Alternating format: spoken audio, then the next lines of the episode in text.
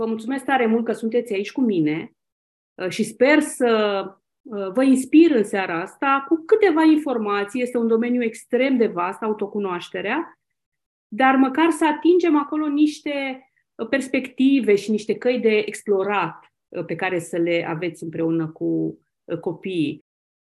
Și, ca de obicei, eu încep cu o poveste. Pentru că eu un lucru cu copiii spun povești. Și eu cred că poveștile sunt o cale de a transmite foarte bine uh, unele mesaje. Povestea mea este despre o mamă vultur care își face cuibul pe vârful dealului. Și acolo ea pune ouăle și le clocește cu dedicare, doar că din când în când trebuie să se, să se ducă să-și caute de mâncare și în intervalul, într-un un, din intervalele astea scurte, în care mama vultur s-a dus să-și caute de mâncare, o maimuță curioasă se apropie de cuib și ia un ou și pleacă cu el. Mama vultur vede de acolo de sus maimuța care pleacă cu ou și vine repede să o alunge și maimuța coboară dealul și la baza dealului este un drum, maimuța lasă ou pe drumul ăla și fuge în pădure. Ou rămâne pe drum, mama vultur nu are cum să-l ducă înapoi în cuib.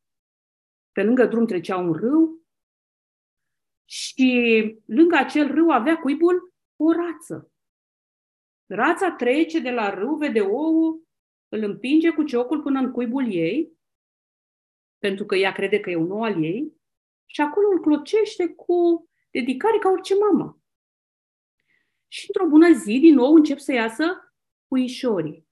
Și toți puișorii au un puf galben și un cioc rotund, numai ultimul puișor care este din nou are ciocul ascuțit și este golaș și are ghiare în loc de înotătoare.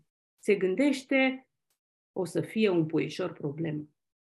Dar, fiind o mamă, ea își spune, o să fac tot ce pot eu să-l ajut pe puișorul ăsta să fie și el ca toți ceilalți. Și primul lucru pe care mama arată să-l face cu puii, se duce cu ei la râu.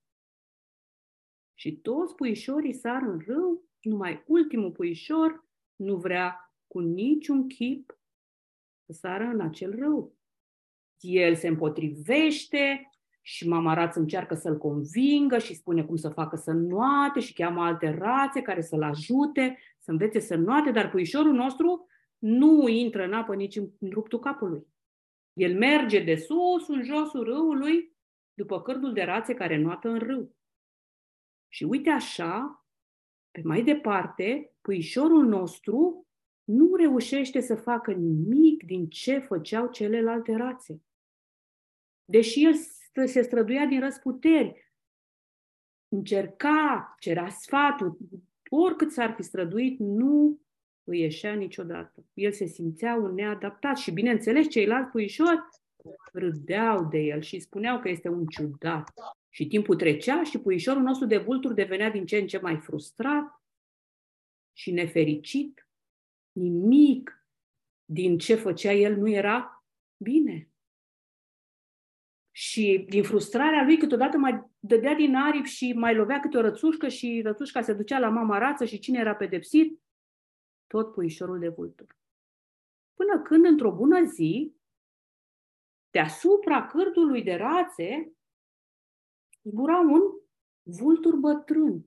Și vulturul bătrân vede pe drum această imagine ciudată. O rață urmată de bobocei și ultimul din șir era un puișor de vulturi. Și vulturul nostru vrea să afle ce se întâmplă și aterizează pe drum în fața rațelor și rațele când îl văd pe vultur, ce fac? Se ascund într-un tufiș. Și puișorul de vulturi ce face? Se ascunde și el într-un tufiș. Dar vulturul bătrân stă acolo cu calm și așteaptă și așteaptă și puișorul de vultur scoate capul din tufiș și se uită la el și curiozitatea până la urmă îl face să iasă de acolo din tufiș și să se așeze în fața acelui vultur bătrân. Și atunci vulturul bătrân îl întreabă, ce ești tu? Și puișorul de vultur spune, eu sunt o rață. Da, puiș- dar vulturul bătrân îi spune, nu, nu, nu, nu, nu, tu nu ești o rață, tu ești un vultur. Dar puișorul de vulturi îi spune, nu, nu, eu sunt rață. Uite, e, aici e mama rață și ei sunt frații și surorile mele rață. Eu sunt o rață. Dar vulturul bătrân îi spune, uite-te tu la penele tale și la penele mele. Cu cine seamănă pele, penele tale? Cu ale mele sau cu ale raței? Și puișorul de vultur se uită la penele lui și se uită la penele vulturului bătrân și își dă seama că penele lui seamănă cu cele ale vulturului. Și apoi vulturul îi spune, uite-te la ghearele tale, cu cine seamănă mai mult? Cu ale mele sau cu ale raței? Și puișorul de vultur se uită și își dă seama că ghearele lui seamănă cu cele ale vulturului. Și atunci vulturul îi spune, acum întindeți aripile și încearcă să zbori. Și puișorul de vultur își întinde aripile și dintr-o dată, fără niciun efort, fără să simtă nicio dificultate, el putește acolo în aer. Și acolo în aer, când este, simte că este în largul lui. El simte că acolo este locul lui. El simte că acolo trebuie să fie. Zborul e ceva ce vine lui natural. Și nu trebuie să nu simte nicio greutate, nicio dificultate în zbor. Atunci el simte pentru prima oară că este vultur. Și când aterizează, vulturul bătrân îl întreabă acum, o să decizi tu dacă vrei să treci mai departe ca o rață sau dacă vrei să treci mai departe ca un vultur. Și noi, și noi suntem în căutarea asta și noi, atunci când nu suntem în locul nostru potrivit, simțim asta. Ceva ne spune că nu este acolo locul nostru. Și uh, puișorului de vultur, logica, ce îi spunea lui logica? Logica îi spunea că este rață. Toate datele îl făceau pe el să fie rață. Dar el simțea asta, simțea că nu e rață. Oricât s-ar fi străduit el de mult să devină rață, n-ar fi reușit, pentru că el era un vultur. De aceea noi trebuie să ne ducem acolo unde simțim că suntem în largul nostru. Să facem lucrurile acelea care simțim că ne dau energie, care simțim că ne vin natural. Și uh, sigur că da, nu zic că este rău să fii rață, nu zic că este rău să fii vultur, dar este rău să fii rață și să vrei să trăiești ca un vultur sau să invers, să fii vultur și să vrei să trăiești ca o rață. Pentru că dacă ești în situația asta, șansa este să fii nefericit. Rața atât știa ea să facă și noi uneori creștem pe copiii noștri din punctul nostru de vedere, așa cum credem noi că este bine, cu metodele care au funcționat în viața noastră. Dar uneori putem simți și putem vedea că aceste lucruri pe care noi ni le dorim uh, nu funcționează pentru ei. Și atunci noi trebuie să fim acolo cumva, să ne raportăm la cine sunt ei, care este locul lor în lume, cum își croiesc ei drumul în lume și nu uh, din punctul nostru de vedere, ci din punctul lor de vedere. Și de aceea aș vrea să împărtășesc așa câteva chestiuni concrete despre cum să fim vulturi și să trăim ca vulturii sau să fim orice ne dorim noi să fim. Am făcut așa un parcurs pentru că m-am gândit că este ușor de ținut minte un acronim uh, pe care l-am gândit eu așa în a prezenta evoluția acestui webinar și acronimul meu este PACE. Și cele patru litere uh, sunt prezență. Prezență. Ce înseamnă prezență? Înseamnă să fiu în legătură cu simțurile mele, cu ce se întâmplă în jurul meu, cu ce se întâmplă în corpul meu și cu ce se întâmplă în mintea mea. Să fiu prezent, să pot să observ. Asta este punctul de plecare. A putea observa. Uh, apoi, uh, după ce observ și după ce uh, sunt în legătură cu mine și descoper cum să fiu prezent, următorul pas este să accept, să mă accept pe mine așa cum sunt, acceptare. Asta înseamnă să-mi uh, construiesc uh, stima de sine și să uh, cred că pot, că am calitățile necesare care să mă ajute să mă dezvolt. Și apoi, de acolo, urmează creșterea. Să găsesc calitățile alea pe care eu vreau să le cresc și să le duc undeva într-un punct în care uh, voi putea ajunge să le împart cu ceilalți. Și de asta ultimul pas din uh, uh, evoluția asta este expresia, exprimarea. Am împărtășit darul meu cu ceilalți. Și haideți să pornim de la prezență. Prezență înseamnă să pot să fiu în legătură cu mine și să pot să observ ce se întâmplă în jurul meu și în corpul meu și în interiorul meu. Uh, și de multe ori noi presupunem că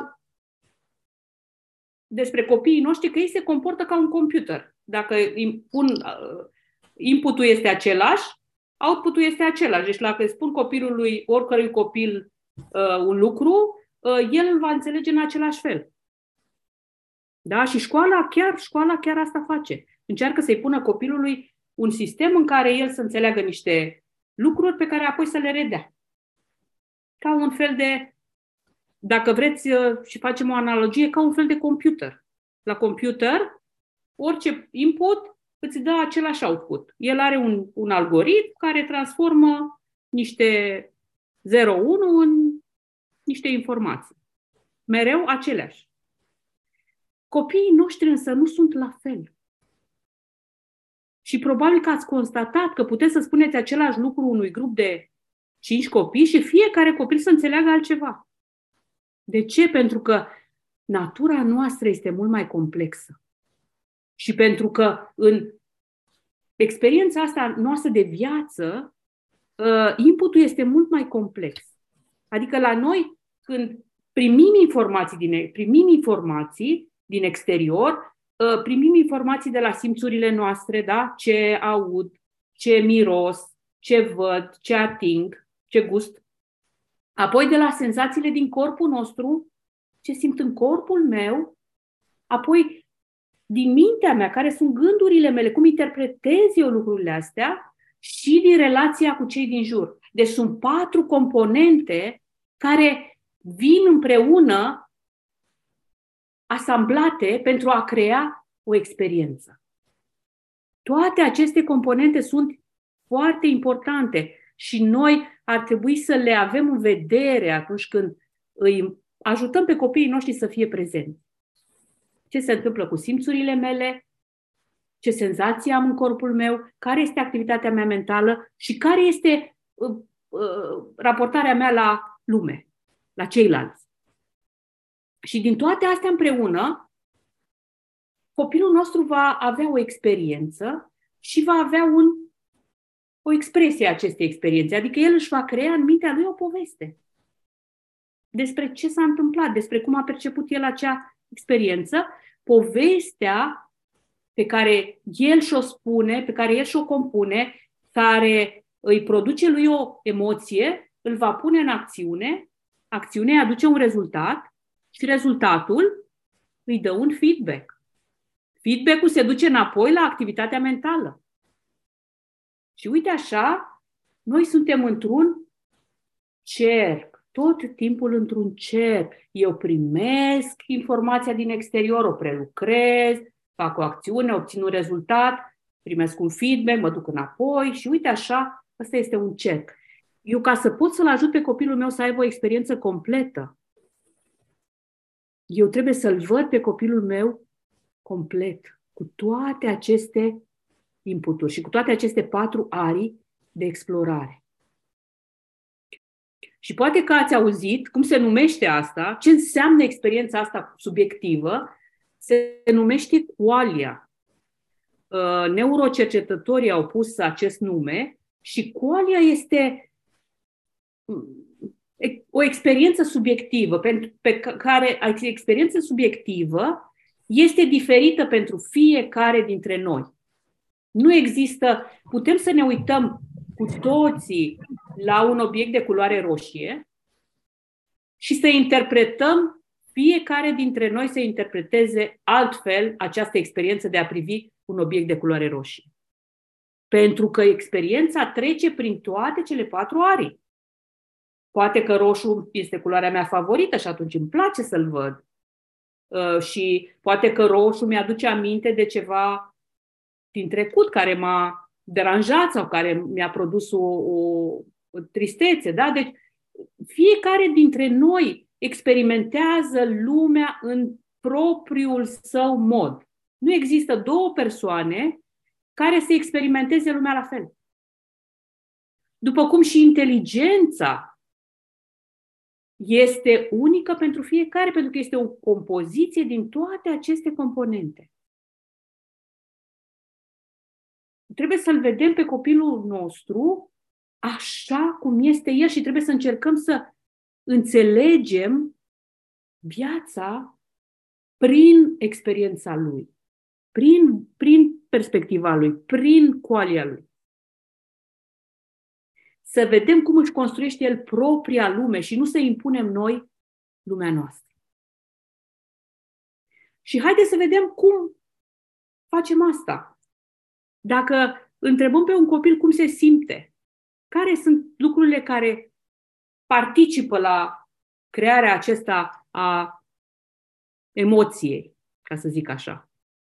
Pot spune cum mă simt din punct de vedere fizic, da? ce mi-e cald, mi-e frig, ce văd, ce aud, pot descrie emoții, adică gândurile mele care în raport cu situația generează niște emoții și pot să descriu cum mă simt în raport cu ceilalți. Care este contextul în care mă aflu? Deci sunt trei lucruri care uh, pot compune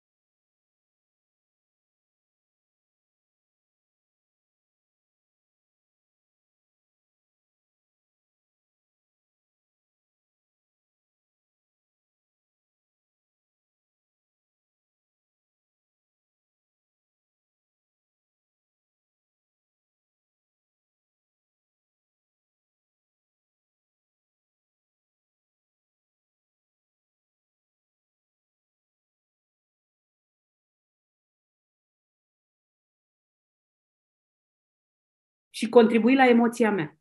De exemplu, dacă am de învățat o poezie, asta e un exemplu care să zicem că e simplu, are de învățat o poezie pe care să o spună în fața clasei.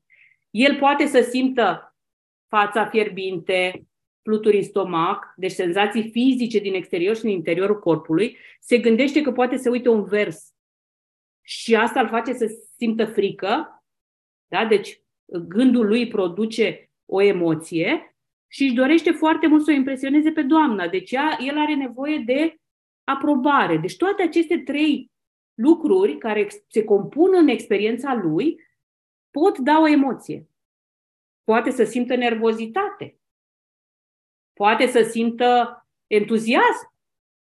Da? Deci pot fi uh, lucruri pe care noi ar trebui să le uh, cumva să le, să le uh, subliniem și să le aducem în, uh, în vederea copiilor, astfel încât ei să se poată duce acolo în situație și a, și a fi în contact cu uh, ce se întâmplă în lumea lor asta a senzațiilor și a uh, exterioare, interioare, uh, a minților și a ce se întâmplă cu ceilalți. Și cu cât mai bine pot să observ asta și cu atât mai bine voi putea numi ceea ce simt. Și atunci când voi putea numi ceea ce simt, cu atât mai bine pot să reglez.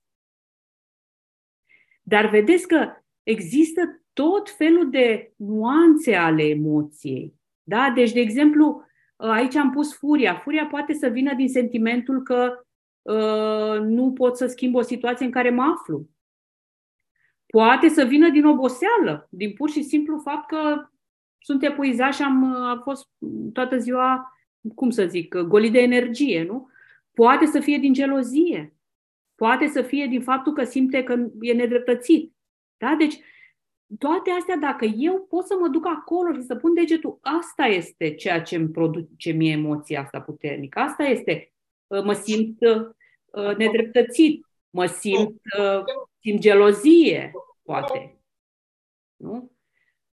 Și atunci când eu reușesc să-i aduc copilului meu în awareness, în conștiința lui, lucrurile astea, haide să vedem împreună, să vedem ce simți tu în corpul tău cum se simte furia? Ce simți tu în corpul tău când ești furios? Care sunt gândurile care sunt în mintea ta, care îți produc furie? Cum ai privit tu situația care te-a furiat? Da? Deci putem să mergem în, în uh, foarte mare detaliu, astfel încât să descoperim în spatele acestei emoții, să descoperim nevoia aceea și care este sursa emoției puternice pe care copiii noștri o au și nu să privim la suprafață furie și de acolo, de la furie, să spunem, a, păi dacă este furios, uh, nu știu, există două o tehnică să nu mai fie furios, nu? Să-i spun, nu știu, am auzit chiar o doamnă care a fusese la un curs de parenting și care primise sfatul să-i dea două oale și pe care să le lovească una de alta copilului când e nervos. Da? Deci, nu, asta este cumva un, o chestiune care tratează suprafața problemei și nu tratează, tratează efectul și nu tratează cauza. Este o chestiune de moment, care, mă rog, eu, după părerea mea, îl, îl înfurie și mai mult pe copii. Dan uh, Ziegel, acesta de la care am, uh, luat, uh, am preluat această teorie a celor patru zone de explorare, face analogia foarte interesantă cu mersul pe bicicletă. Da? Deci eu când merg pe bicicletă, ce fac? Observ ce se întâmplă în jurul meu, aud, văd, da? Ascult traficul, simt echilibrul și în funcție de toate datele astea pe care eu mi le adun din ceea ce observ, care se compun din multe, multe, multe lucruri puse în comun, din aceste patru arii pe care uh, noi le punem în comun, în funcție de atunci când am informația completă, eu voi putea să modific. Adică pedalez mai încet sau mai repede, mișc ghidonul într-o parte sau în alta, sau pun frână. Da? Deci, în funcție, reglarea vine după ce observ foarte bine ce s-a întâmplat. Pot să numesc exact situația în care mă aflu. Pot să numesc senzațiile din corpul meu. Pot să numesc uh, ce simt în jurul meu, cu simțurile mele. Pot să numesc uh, gândul uh, care mi-a produs o anume emoție. Pot să numesc Uh, raportarea mea la cei din jur, când pot să pun astea toate la oaltă, să le observ, eu voi putea să și reglez, voi putea să modific în funcție de uh, ce am observat. Da? Pedalez. Da? Deci gândiți-vă așa ca mersul pe bicicletă. Pentru că o să ajungă copiii noștri să fie așa, să se regleze așa cum ar fi să, să meargă pe bicicletă. Dacă ei practică împreună cu voi observația, prezența. Da? Deci, care sunt uh, simțurile mele? Ce se întâmplă în jurul meu? Ce se întâmplă în corpul meu? Ce se întâmplă în mintea mea? Și ce se întâmplă între mine și ceilalți? Și după ce le pun toate ca un puzzle împreună, voi ști în ce situație mă aflu și voi putea să reglez acea situație. Și bineînțeles că la fel cum am spus și despre vultur, care simțea că nu este în locul lui, se simțea frustrat, se simțea furios, nu există emoții bune și emoții rele. Emoțiile sunt cumva niște mesageri care ne spun nouă că avem nevoie să schimbăm ceva. Sau avem nevoie să facem mai mult din acel ceva pe care am, l-am făcut ca să, fim, ca să ne simțim bine, nu? Și de aceea este bine să ascultăm emoțiile. Este bine să le ascultăm, nu să le dăm la o parte. Nu te înfuria, nu e bine, tu ești băiețel mare, nu, de, ce, de ce plângi sau de ce te superi așa? N-ar trebui să te superi, ești mare acum, ar trebui să înțelegi, nu? Nu, ar trebui să le vedem. nu să le, uh, chiar dacă sunt emoții negative, noi ar trebui să le vedem și să le ascultăm. Pentru că ele ne spun ce avem noi de făcut ca să ajungem într-o poziție mai bună. Și un sfat pe care tot Dan Ziegel îl dă este că ar fi să nu credem că noi suntem emoțiile noastre. Da? Deci, în loc să spun sunt furios, ă, pot să schimb cumva comunicarea și să spun mă simt furios. Văd că te simți furios. Văd că te simți, văd că ești îngrijorat. Văd că te simți îngrijorat. În loc de văd că ești îngrijorat. Da? Deci pot să numesc emoția, dar fără să, o, să creez o echivalență între uh, copilul meu și emoția lui. Da? Nu, eu nu sunt emoția mea, eu simt emoția mea. Mă simt furios. Ce fac eu în situația asta în care mă simt furios? Mă simt uh, îngrijorat. Da? Mă simt frustrat. Și atunci când schimb vocabularul, voi reuși să-l ajut să înțeleagă că este în puterea lui să poată să facă o uh, schimbare, astfel încât să ajungă într-o zonă de echilibru, unde se simte bine. Și cu asta am încheiat partea de emoții care este, și de prezență, care este foarte, foarte importantă și este un exercițiu pe care noi ar trebui să-l facem în fiecare zi cu copiii noștri. Da? Când mergem la școală, ce auzi în jurul tău? Ce vezi? Care sunt senzațiile din corpul tău acum? Freacă-ți mâinile foarte tare și puneți-le pe față. Cum simți mâinile? Cum le simți pe față? Da? Deci exerciții de genul ăsta care să-i ajută pe ei să-și descopere simțurile. Ce miros acum? Ce gust are mâncarea ta? Cum este, cum savurezi tu mâncarea ta? Încearcă să înțelegi gustul, să, să o ții puțin și să vezi dacă îți place, dacă nu îți place, dacă, și cum te face să te simți și așa mai departe. Da? Deci putem să folosim ocazii uh, foarte des să îi punem în uh, fața simțurilor lor din exterior și din interior. Și din minte. Da? Și apoi trecem mai departe la acceptare. De ce? Pentru că uh, acceptarea este condiția de bază de la care putem să pornim înspre a ne crește abilitățile.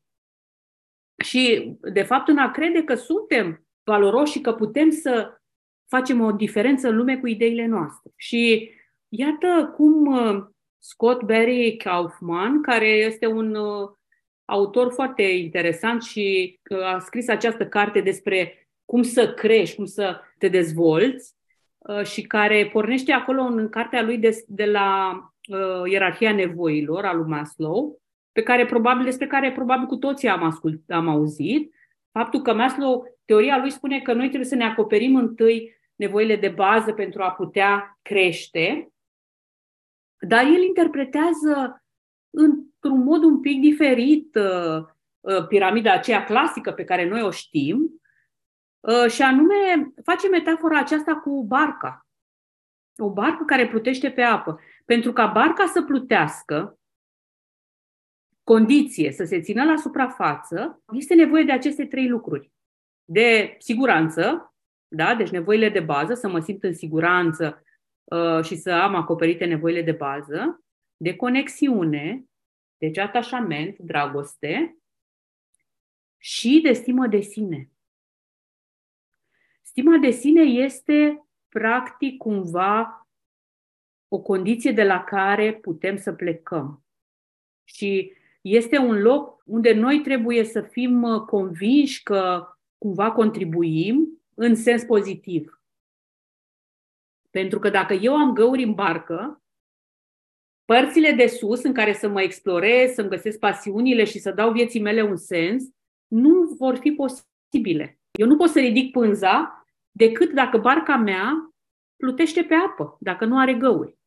Deci întâi ne uităm la aceste trei nevoi de bază pe care noi trebuie, cu, cu, cu cum să spun, ca o condiție de plecare să le uh, acoperim pentru copiii noștri. Da? Siguranță și asta cu siguranță că toți copiii au conexiune, cu siguranță că toți copiii uh, simt conexiune, dacă suntem aici ei simt asta, dar foarte mulți copii au probleme cu stima de sine, cu a se vedea ei pe ei valoroși. Deci stima de sine constă în două lucruri. Cred că am valoare și pot să mă simt important, că sunt aprobat și uh, validat de ceilalți. Cum îl fac pe copilul meu să creadă că are valoare? Sau cum îl fac pe un copil să creadă că are valoare și că este important?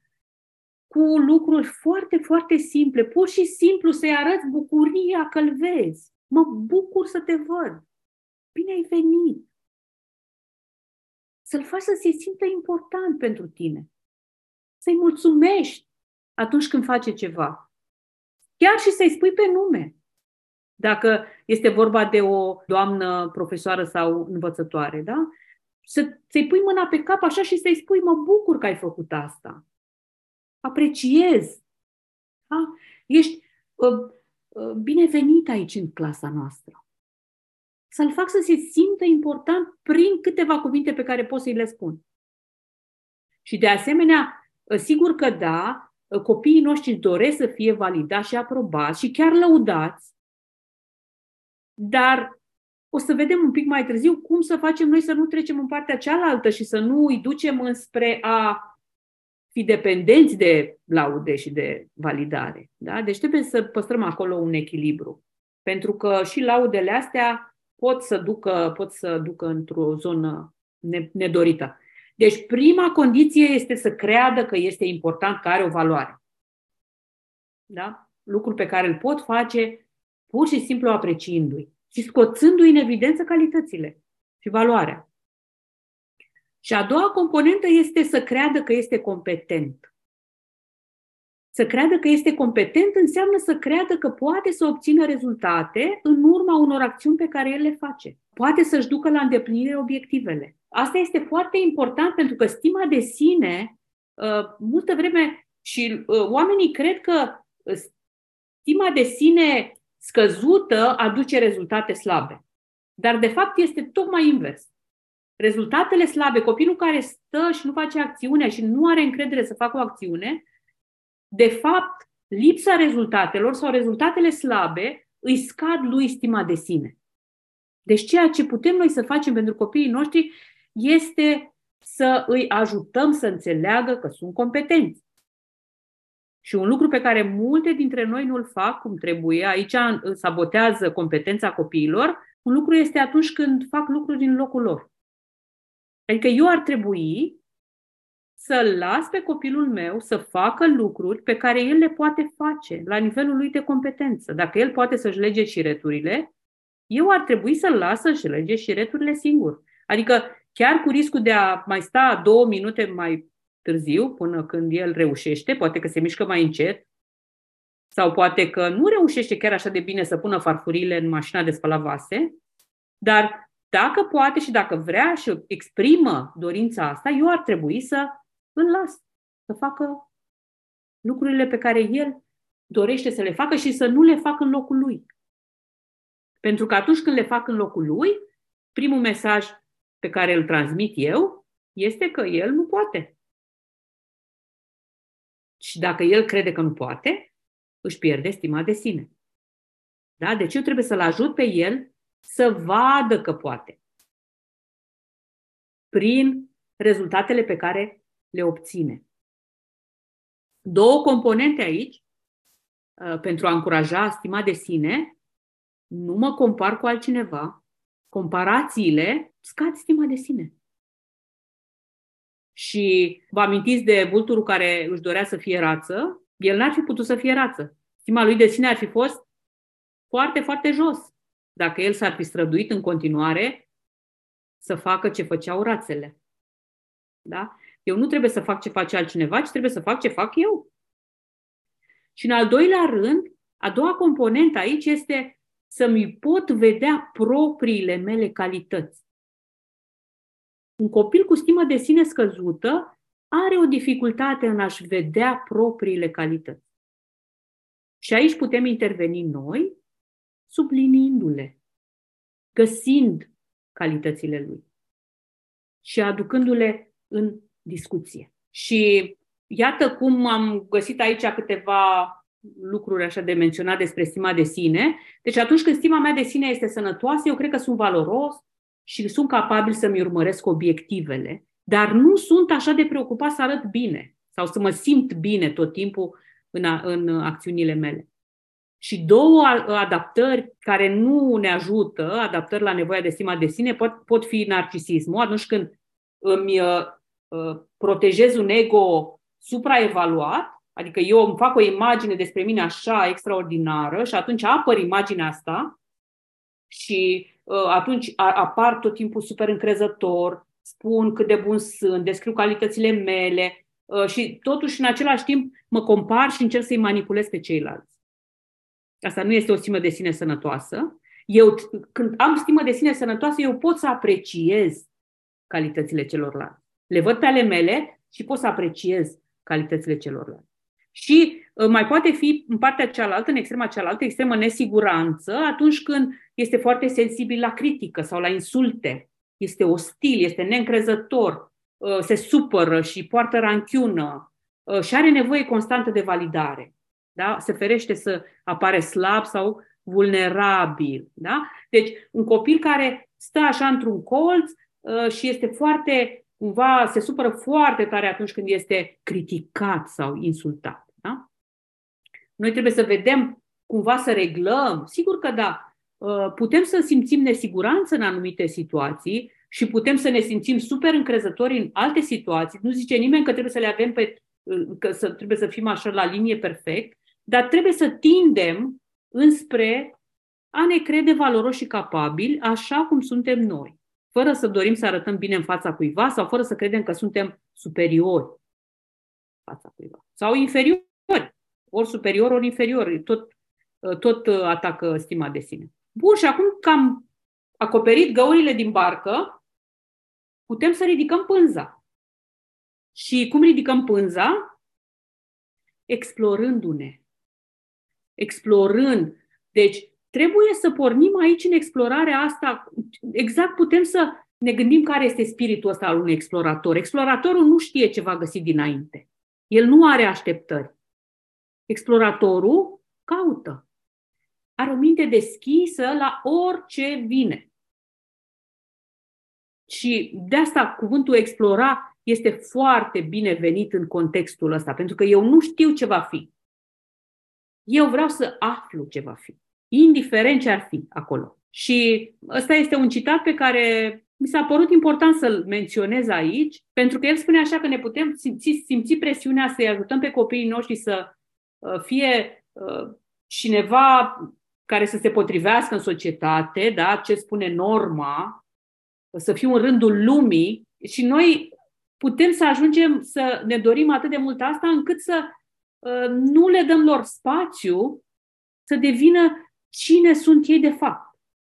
Nu cine societatea se așteaptă să fie, nu cine îmi doresc eu ca el să fie. Și cine este el? Gândiți-vă așa cum este o sămânță pe care o punem în pământ. Pământul o crește pe sămânță așa cum este ea, nu vrea să o schimbe. Sămânța știe singură ce vrea să devină. Și pentru că tot vorbim de sămânță, putem să mergem mai departe și să vedem uh, unde punem noi atenția de fapt. Metafora asta cu grădina mi se pare foarte sugestivă pentru că ce facem noi în mod normal? încercăm să-i spunem copilului ce nu face bine. Încercăm să corectăm ce nu face bine. Și credem că dacă noi corectăm tot ce nu face bine, într-o bună zi el va face bine. Dar ar trebui să fie foarte clar pentru noi că nu e asta calea.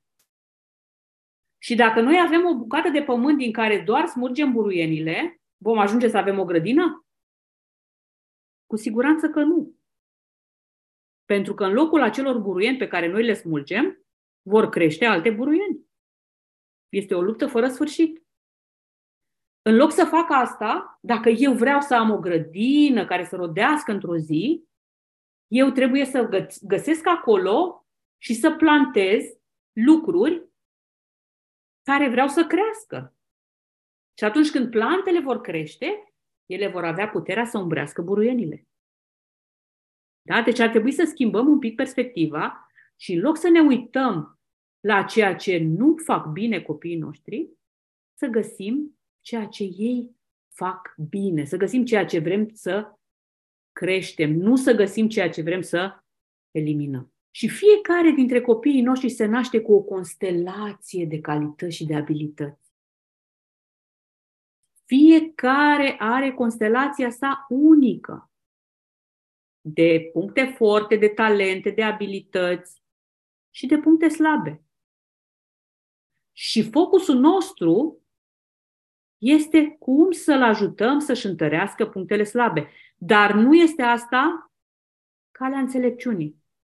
Calea înțelepciunii este să ne ducem și să-l ajutăm să găsească și să descopere și să dezvolte punctele lui forte. Care sunt calitățile alea pozitive pe care le are copilul meu? Cum pot eu să subliniez trăsăturile lui de caracter pozitive? Și atunci când el va descoperi asta, își va da seama că are aceste calități și le va crește, cu siguranță că va ajunge într-un punct în care va putea să-și regleze și punctele slabe. Și aici, ă, așa o sugestie despre cum să faceți să descoperiți care sunt trăsăturile de caracter pozitive ale copiilor. Ă, este, există acest ă, un test cu câteva întrebări, destul de multe întrebări, de fapt, care parcurse au o bază științifică, care parcurse ne dau nouă așa constelația de trăsături de caracter pozitive cele mai importante pe care noi le avem. Au fost descoperite și sunt în acest studiu prelucrate 24 de, car- de uh, trăsături de caracter pozitive. Acolo este website-ul pe care puteți să-l accesați pentru a face testul. El este, se găsește și în limba română și poate fi făcut de către un adult și pentru un copil. Și testul acesta îți trimite formular PDF în care sunt subliniate trăsăturile de caracter pozitive uh, predominante. De exemplu, trăsătura mea, prima mea uh, trăsătură de caracter pozitivă este onestitatea, apoi este entuziasmul, apoi recunoștința, lucruri pe care le recunosc în mine, dar uh, cumva testul ăsta mi le-a adus în, mi le-a pus în vedere. Deci este bine să găsim la copiii noștri și este o chestie științifică, uh, este bine să le găsim trăsăturile de caracter pozitive și să le folosim în discuțiile noastre zilnice. Da? Dacă o, o uh, trăsătură de caracter pozitiv a lui este uh, onestitatea, putem să aducem în discuție, uite, Uh, faptul că tu îți dorești să fii mereu autentic, te ajută să ai niște relații bune cu prietenii tăi. Da? Deci putem folosi în conversațiile noastre zilnice uh, trăsăturile lui de caracter pozitive. Și vă sfătuiesc să faceți testul ăsta. Este gratuit, nu are nicio. Uh, nu, nu costă nimic și vine imediat rezultatul și sunt niște lucruri acolo care vă, poate vă pot aduce cumva în vedere câteva puncte la care să vă uitați în copiii voștri. Și haideți să vedem ce înseamnă asta un punct forte. Ce este punctul forte? Punctul forte are trei caracteristici și anume, punctul forte este un lucru la care eu sunt bun și pe care îl fac cu plăcere. Deci, un punctul forte este copilul, uh, copilul face lucrul acela cu energie, cu bucurie. Își dorește să facă acel lucru. Nu trebuie să-i spun eu să-l facă. Și când îl face, el e plin de energie. Este, nu știe că trece timpul când face acel lucru și este un lucru care persistă pe termen mai lung. Da? Deci e o pasiune care este acolo uh, pe termen lung. Și copiii își recunosc punctele forte.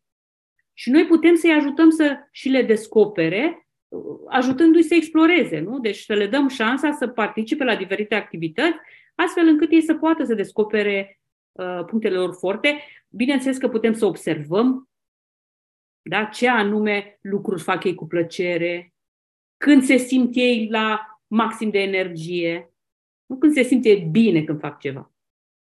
E la de mâna noastră să observăm asta.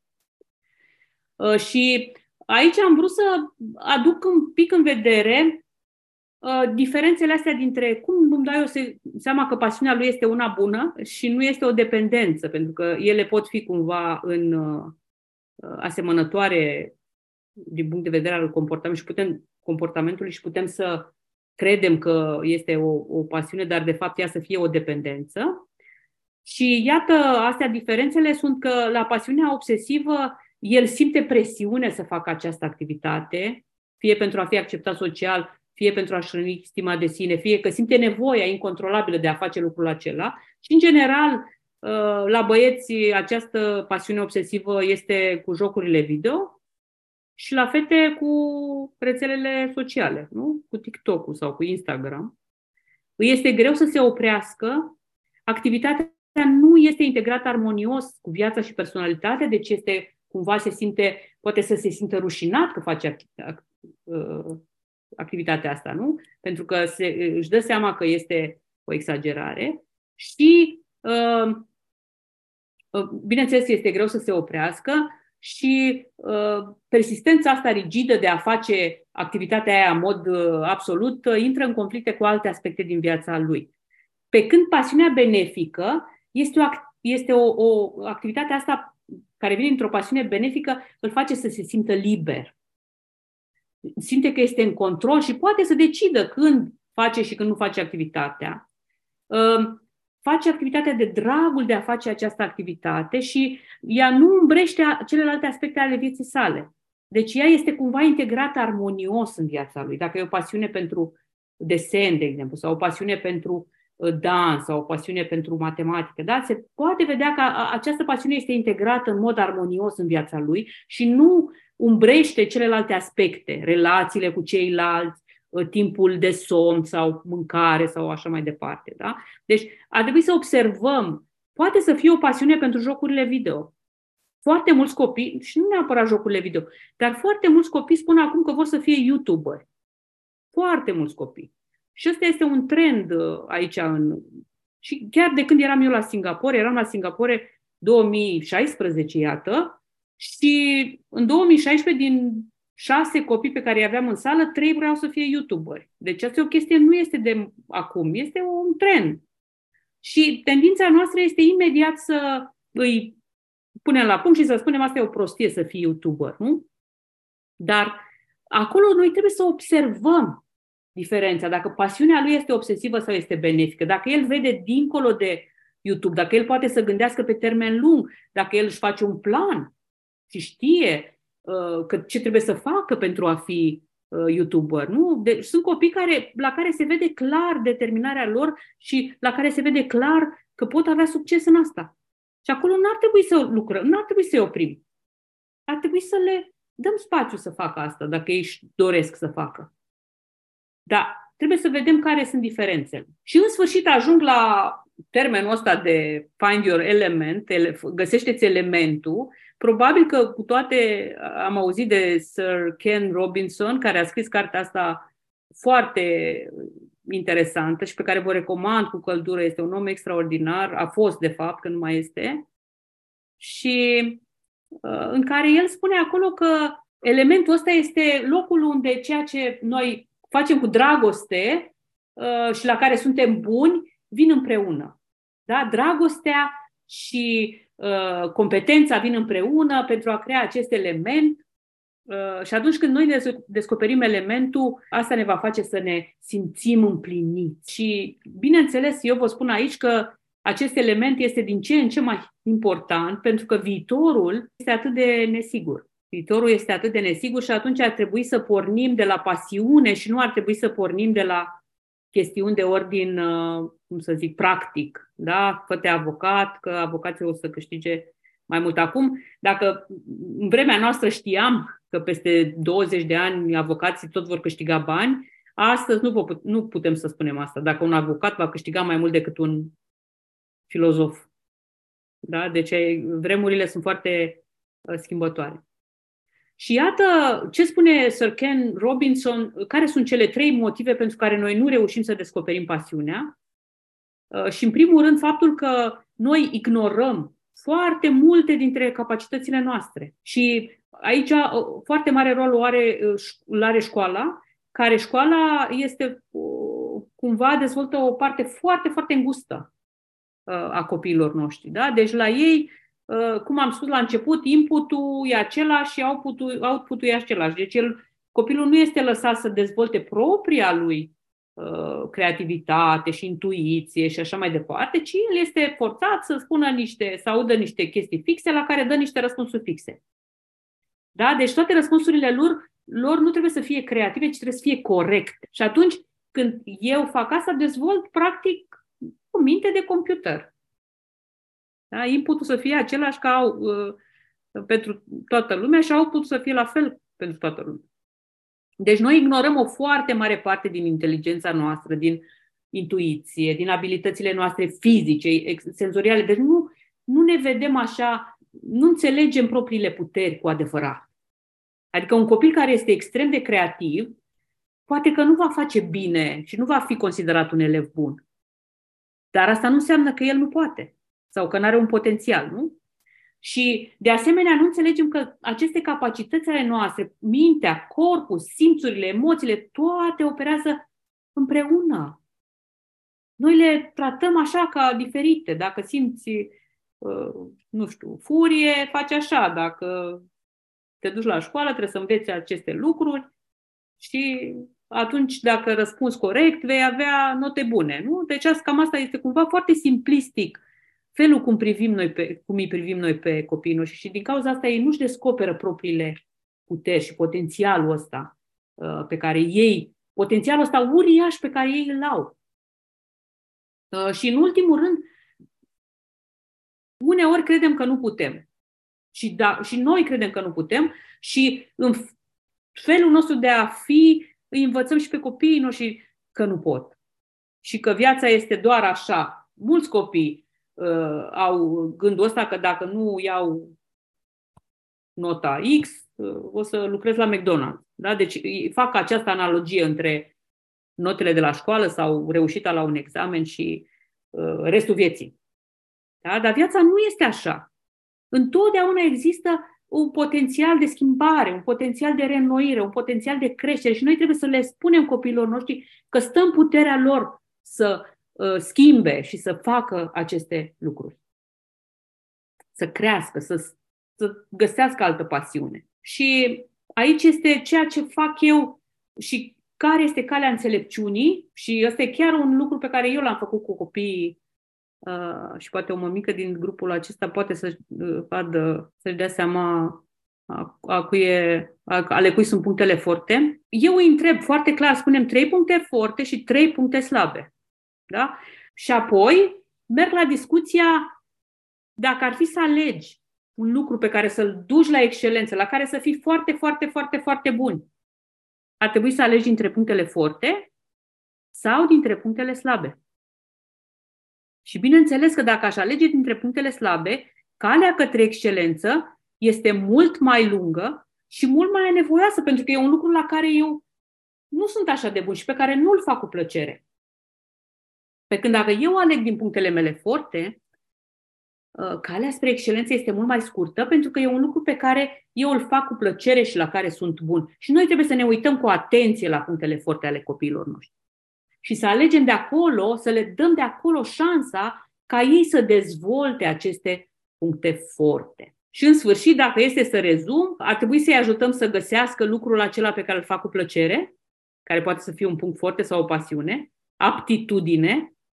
Apoi, atitudine înseamnă să pot să cred despre mine, că pot să dezvolt acest lucru, să fiu perseverent, să am încredere, să fiu optimist.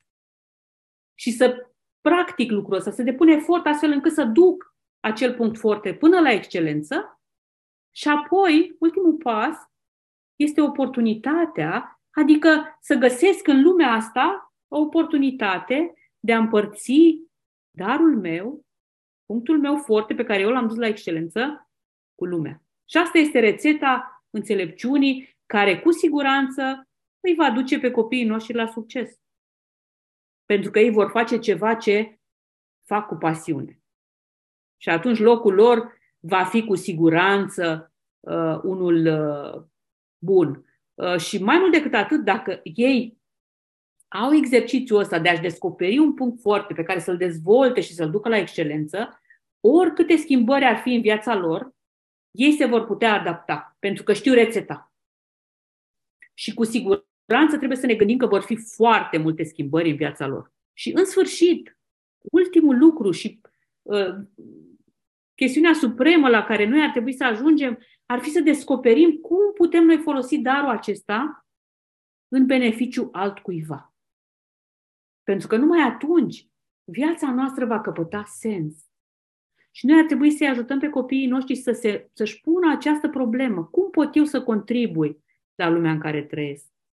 Care este o diferență pe care eu o pot face în comunitatea mea?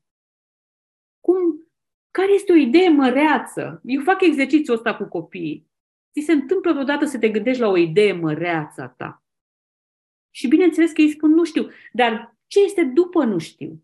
Haide să dai voie un pic, dai voie un pic minții tale să se ducă acolo. Care ar fi o idee măreață cu care tu vei schimba lumea? Pentru că dacă eu am exercițiul ăsta de a mă gândi la ideea mea măreață, creativitatea este o abilitate ca orice altă abilitate. Cum e mersul pe bicicletă. Așa cum învăț să merg pe bicicletă, pot să învăț să gândesc creativ. Dar trebuie să-i dau voie minții mele, pentru că la ei primul, uh, primul răspuns este nu știu. Eu trebuie să merg dincolo de nu știu. Și să îi ajut să, să descopere ce e dincolo de nu știu ăsta. Pentru că acolo e o comoară extraordinară. Da? Și chiar pot să întreb care este o acțiune cu care eu pot ajuta pe, ceva din, pe cineva din familie sau pe un prieten sau pe cineva din comunitatea mea. Care este o nevoie? Cum aș putea eu, prin, printr-un proiect al meu, prin contribuția mea, să îmbunătățesc viața clasei mele de la școală? Nu? Care ar fi o idee care ar putea îmbunătăți? Și atunci noi îi aducem lui în vedere și faptul că este important și faptul că este competent. Da? Deci două uh, lucruri pe care, care vor contribui la stima lui de sine. Și în sfârșit, ultima, ultimul lucru pe care eu vreau să-l aduc aici în discuție este că uh, ar trebui să inspirăm, să aibă o viziune pentru viitorul lor. Cine vreau eu să devin? Cum mă văd eu pe mine în viitor? Care este locul ăla care, în care eu cred că voi fi fericit? Și uh, chiar să mergem un pas mai departe și să creăm o. Uh, știți că uh, există tot felul de rețete despre aceste board vision. Eu le spun copilor să deseneze sau chiar dacă nu pot desena, să găsească niște imagini despre care este viziunea mea. Cum, cum mă văd eu pe mine în viitor? Și viziunea asta să fie undeva aproape de ei, să o vadă în fiecare zi, astfel încât viziunea lor să-i ducă înspre a ajunge acolo. Să-i țină motivați înspre a ajunge acolo. Pentru că, cu siguranță, ă, fiecare copil s-a născut cu un potențial. Și cu o promisiune care spune, depinde de mine să devin cine vreau să devin. Și cu asta vreau să închei. Ajutați pe copiii voștri să descopere și să fructifice această promisiune, care cu siguranță este acolo, trebuie să aveți încredere. Și atunci când el va face asta, viața lui va fi una fericită. Și el va fi cea mai bună varianta sa care poate fi. Și cu asta vom